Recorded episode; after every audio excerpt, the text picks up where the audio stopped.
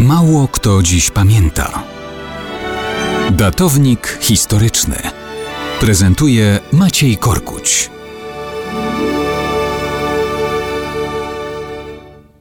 Mało kto dziś pamięta, że dzisiaj mamy wspomnienie patrona Polski, syna księcia Sławnika i księżnej Strzyżysławy. Tak, tak, nikt nie pamięta, że przecież również późniejszy patron Polski, biskup praski święty Wojciech, musiał mieć swoich rodziców. Były to w ówczesnej Europie nie byle jakie figury. Książę Sławnik władał wielkimi dobrami, a jego ród był blisko spokrewniony z cesarskimi Ottonami aspirującymi do władzy nad całym łacińskim zachodem. Kiedy w 956 roku księżna Strzyżysława rodziła jednego ze swych młodszych synów, Polska była jeszcze krajem pogańskim. Mieszko I chrzcił się, kiedy mały Wojciech kończył lat 10.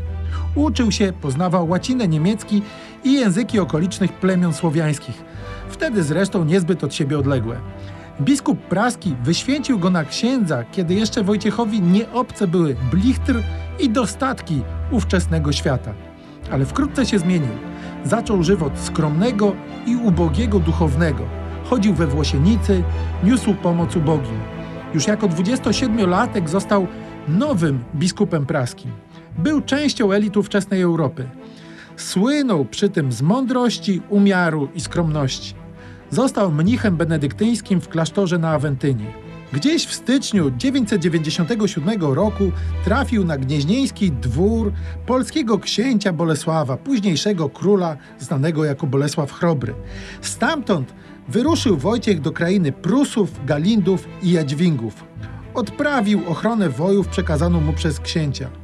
Był bezbronny, kiedy 23 kwietnia został napadnięty przez grupę Prusów, którzy bynajmniej nie zamierzali wdawać się w dyskusję o wierze i miłości bliźniego.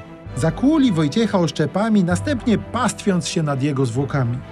Jak podaje najstarszy żywot świętego Wojciecha, umierał on prosząc Boga o zbawienie swoje i swoich prześladowców.